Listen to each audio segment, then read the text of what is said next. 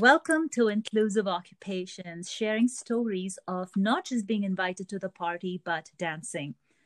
I'm your host, Savita Sundar, and I'm an occupational therapist. Inclusion, simply put, is a sense of belonging. While this can apply to anyone, this podcast is primarily geared towards occupational therapists working in school based practice to become informed and inspired to create a community for the children and youth they serve. Authentic inclusion is often a two way process. For one to feel belonged, the community must be conducive. In our previous episode, we met with Sam Drayson, founder of Changing Perspectives, and learned about his efforts in this space in creating awareness among people about the world of individuals with disabilities. Also, individuals with disabilities must be able to find their place in that community, find purpose and value.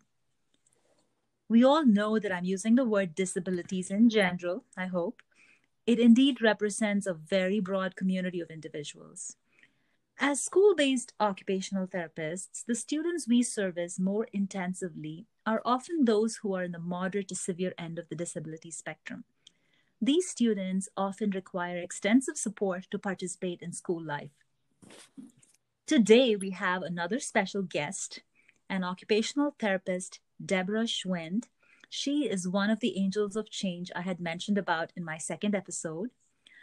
I just can't tell you how excited I am to show off the people I have had the good fortune to get to know in the course of my career.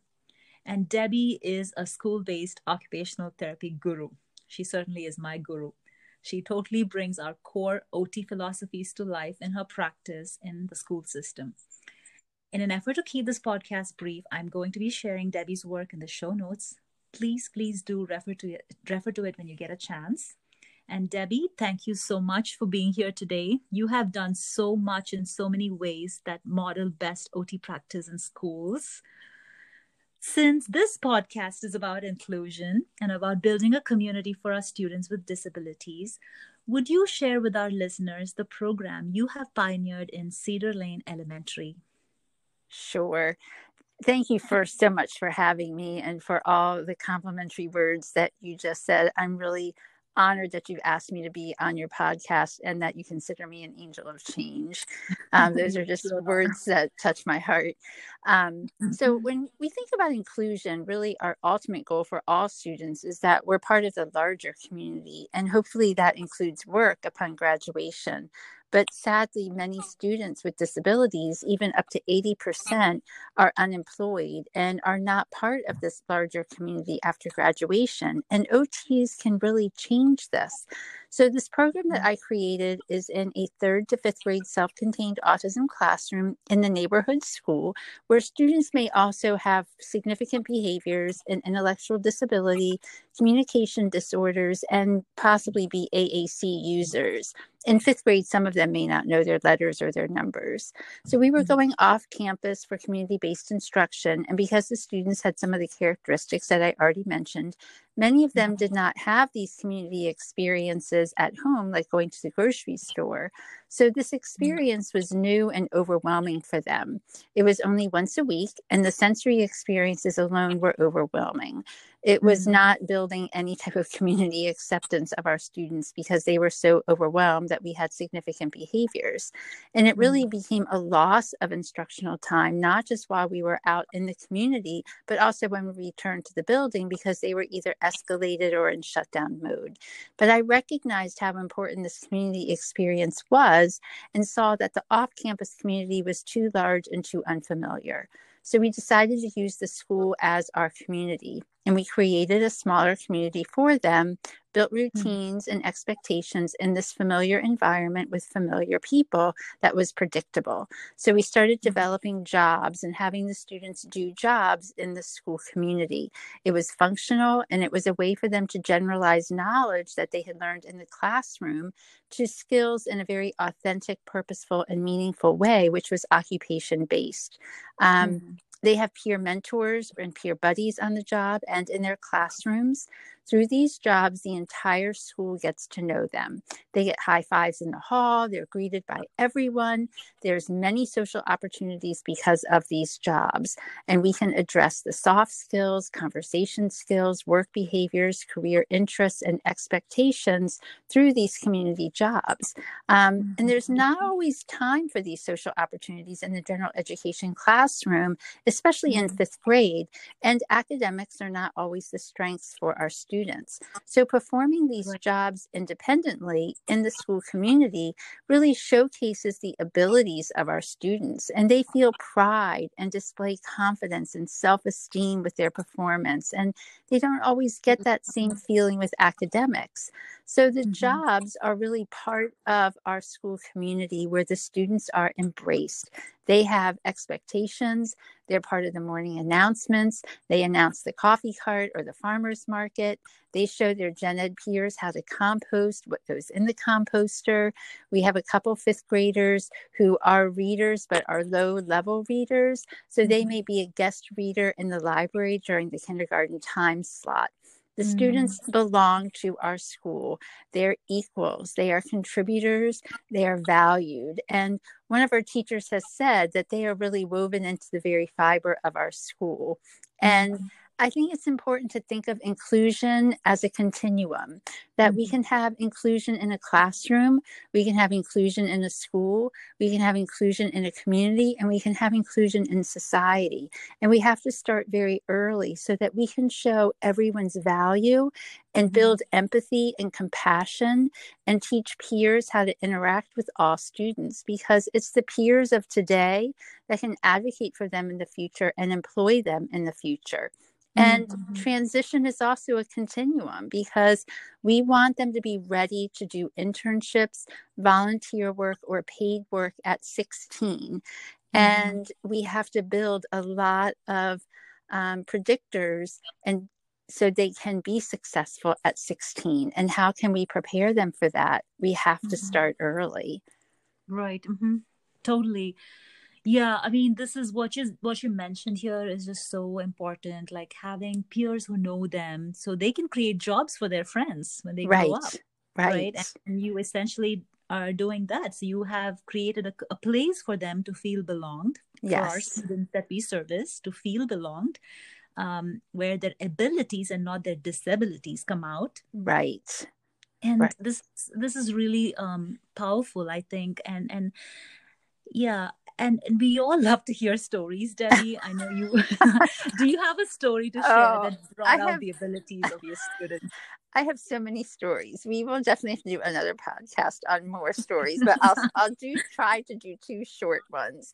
Um, okay. one is a uh, student who um, though functioning, um, was just starting to use a GoTalk 4 and could sort items, but really could not match letters, match numbers, anything like that. And he mm-hmm. had peer buddies that would come into the classroom um, and they would also buddy up with him when he went into the gen ed classroom.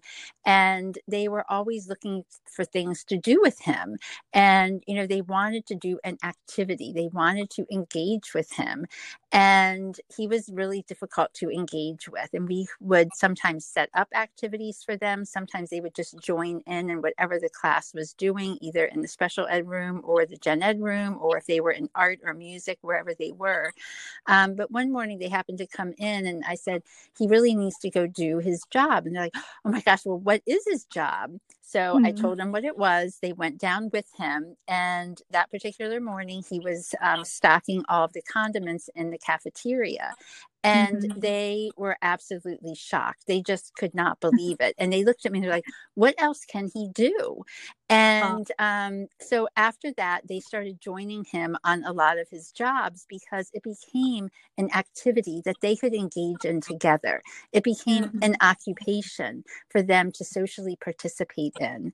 Um, and they were looking for some type of activity to do with him that had meaning to him and that he was successful at and they found that through the job. Um, so that was that's always that is so cool. yeah, yeah. That is so cool. Like the, the, I think as a therapist, being able to identify those opportunities in the school community where our students can showcase what they can do. Right. And, and, and therefore, you know, invite people to join them in what they can do Mm-hmm. instead of, you know, what we often do is identify deficit and try to remedy Right, that, right, to fix that. right. So, So this, is, wonderful. really looking more at the big picture and looking at it Uh-huh. as in a top-down manner instead of a bottom-up manner. So the other story is Uh-huh. a student who was in that same classroom and he was in fifth grade getting ready to transition to middle school and he had been with us for three years third fourth and fifth grade and Mm-hmm. the mom was absolutely lovely. Um, very trusting and very supportive and every year at the iep and at various other times we would say some of the jobs that he was doing. And at this last iep before he was getting ready to go to middle school she was like you know, I believe everything you say, but I'm just having a really hard time believing that my son is doing this. And she would describe him as flitting and floating. He was also Mhm. nonverbal, really preferred to have his shoes off. And she would say he kind of flits around the room with his shoes off, up on his tiptoes, kind of flapping his hands. And Mm. um, she said, You know, I don't ever see him doing any of these things at home. And I Mhm. said, Well, would you like me to send some videotapes? And she said, Yes. So I videotaped him doing about six or seven different jobs in the school community. And my Mhm. finger was not off the send button. And she emailed me back and she said, Oh my gosh, I am crying. All of my Oh. friends always post things on Facebook about the things their kids are doing, and I never have anything to post, and now I do. And oh my gosh. yeah, and I think Mhm. bottom line is that parents want to see their child successful and success Yes. may not always be learning your abcs and your one two threes and doing heavily academic skills but it doesn't Mhm. mean that we can't be successful in other ways um, right, right, right, right. And I think our job is to reframe that for our parents, right? right To give them a framework to to show these are different things your kid can do right and can be successful in and and and just change their expectations from from their educational program Mm. in a way. and and have it more strengths based instead of deficit Yes. based so looking at Exactly. their Yes. strengths and what they can do and how we can really um, play off of all of those strengths so that they can be successful Mm-hmm, mm-hmm. And this completely re- redefines our job, right? It, it just takes us on a different path of creating opportunities for our kids, starting not just uh, in high school, but in early on. Right, Early on because again at, at 16 if we want them to be employed or successful upon graduation Mhm. if they're not going to college then Mhm. the biggest predictor of success is if they have a job at 16 or volunteer work or an internship at 16 which means all of these predictors of success already need to be in place we already Mhm. need to have social skills we already need to have work behaviors we already need to have self-determination skills um, Yep, yep. And what better way to do that than you know starting early on and and including them in the school community, right. including their peers to be part of it, right. Because because their peers are going to be their future. right. And if community if, if a child mm-hmm. has never had an opportunity to perform a work task and we ask them at 14 or 16 what do you want to do? they don't even have a realistic response because they've never been given that opportunity to dabble in that so we want them to be able to have a lot of different opportunities so they can start recognizing what they like and what they don't like Mm-hmm. Yep, yep. Very, very true. Very, very true. And this is these stories are um they just bring what you do to life so Aw. much more. Thank you, Debbie. thank you okay. So um I know many OTs out there want to do things differently in school, but they struggle uh, with many challenges. You know, we, you know, it's kind of old news that we want to get out of this handwriting um, bubble. We want to get out of this fine motor domain and address more fully the scope of our practice. In a recent study by Seruya and Garfinkel, uh, some of the realities were pointed out and they weren't surprising at all. And one of the major implications for OTs that was mentioned in the study is the need for resources and training and advocacy, just like letting people know what we can do, right, as therapists. And how was your experience in advocating for this non traditional practice style?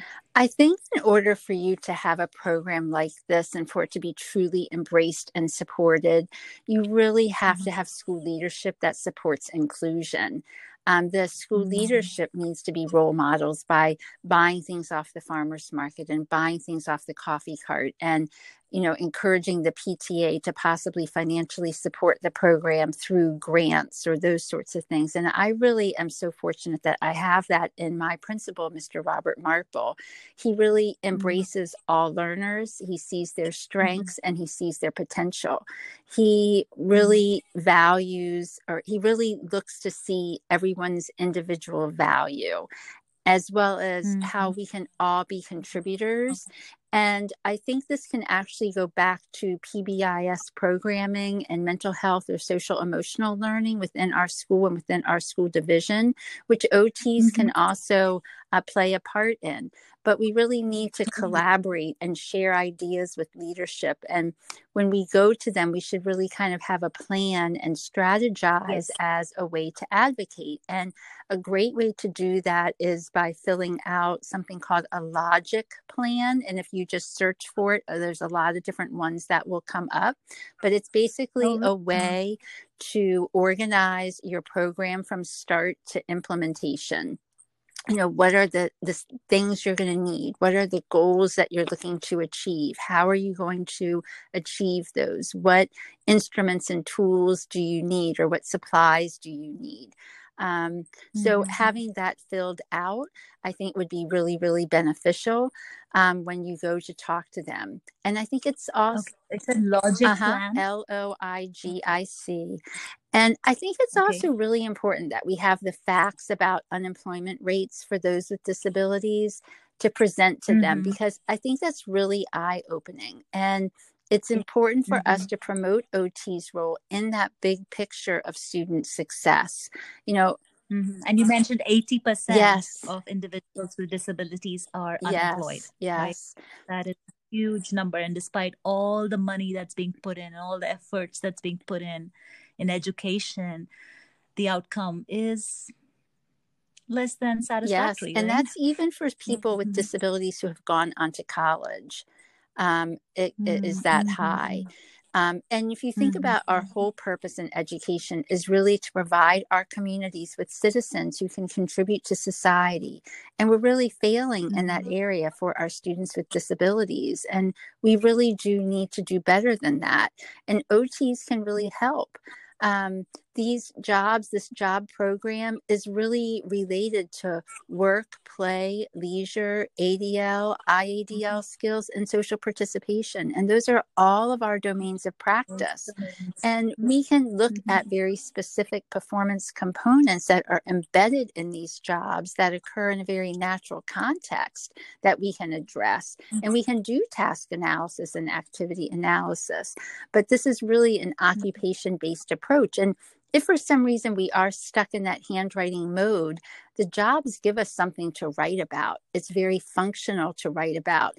We can um, write about the steps of the coffee cart. We can write about who we talk to on the coffee cart. It's much easier to mm-hmm. write about something that we have actually experienced. So use. This is, you know, what you're saying right now is just like bringing this fact out that we have a major role in addressing the context and the environment and not just the person. Our interventions are so geared towards the person and when we address the environment, it's the immediate classroom environment. There's an environment beyond. Yes. There is so much more that we can do if we shift our focus to the environment in which our students are embedded yes, in. Yes. And that's exactly what you have done. You have changed that community to make it meaningful right. for them. So when they do their writing, they're writing for a right. purpose. Exactly. Right? They're probably signing in to come into Yes. work or they're learning this, you know, writing the steps of the task that they have to do or learning to read the steps that they have to do. There's immediate Right. So yeah, this is so good. This is so good, Debbie. I'm, I'm so every time I talk to you, I feel inspired, and even if I hear the same things again, I feel inspired. well, I appreciate that. Thank you You're welcome. so to finally you know our listeners i believe are predominantly school-based occupational therapists trying to make a difference in the lives of their Mhm. students and if you were to leave us with your final words of wisdom on how they can be they can more fully support participation for their students and promote authentic inclusion what would that be? So I think to really be to support inclusion and to support participation, we really do need to look at this top down picture and look at the big picture instead of again compartmentalizing all these performance components, but really looking at how they perform in the school community. So, um, for example, in middle school, I'm in the tech ed classroom, I'm in family and consumer science, I'm in the art room, the music Mhm. room, the band room, and looking at what is the barrier? Why aren't they able to access the curriculum or access this community? What can I do to modify it and adapt it so that my student who has Down syndrome can play in the high school band? What is preventing him Mhm. from doing that? How can I change this so that he can play in that high school band? Um, so we really want to promote participation and engagement in these social interactions so that all students feel a sense of belonging. And I think push in services in the classroom are so important so that we can really contextually see where the student is having Mhm. difficulty and we can be a part of the solutions. And when we do this, we can Mhm. really engage the peers during those push in services. And sometimes they can help solve some of the problems too and help the peer problem solve some of the problems. yeah yeah yeah yeah and in turn the peers are gaining just as much Absolutely. Absolutely. The amount of Right. empathy and compassion um, that they develop um, is really extraordinary. Yeah, those are like the most important skills for our future generation when technology is going to take over our lives. You know, the human element needs to be honed and that needs to be, Yes. you know, trained and well. there's also you know some new research coming out about businesses that hire adults with disabilities um, the morale in those businesses is much higher um, than it was before they had adults with disabilities working there so i that is so interesting and I, I and it's not it's not difficult Right, to believe at all. right it's just expansion of what we see in our Exactly. schools, right? When we have. Exactly. Yep. Yeah. Thank you so much. And would you mind sharing that article, Debbie, so I can post that in the show notes as well? um i don't know if i have i don't i don't know if i saved that article um but i can try to find that Sure. Yeah. If you find it, we'll always add it on to our okay show that notes. sounds great Yeah. Thank you so much again for Thank being you. here. And yeah, and I really look forward. I hope we can have you again and and have you talk about your other great Aw, programs. well i'm always full of stories so thank Thank you mm-hmm. bye bye Okay. Bye, Debbie.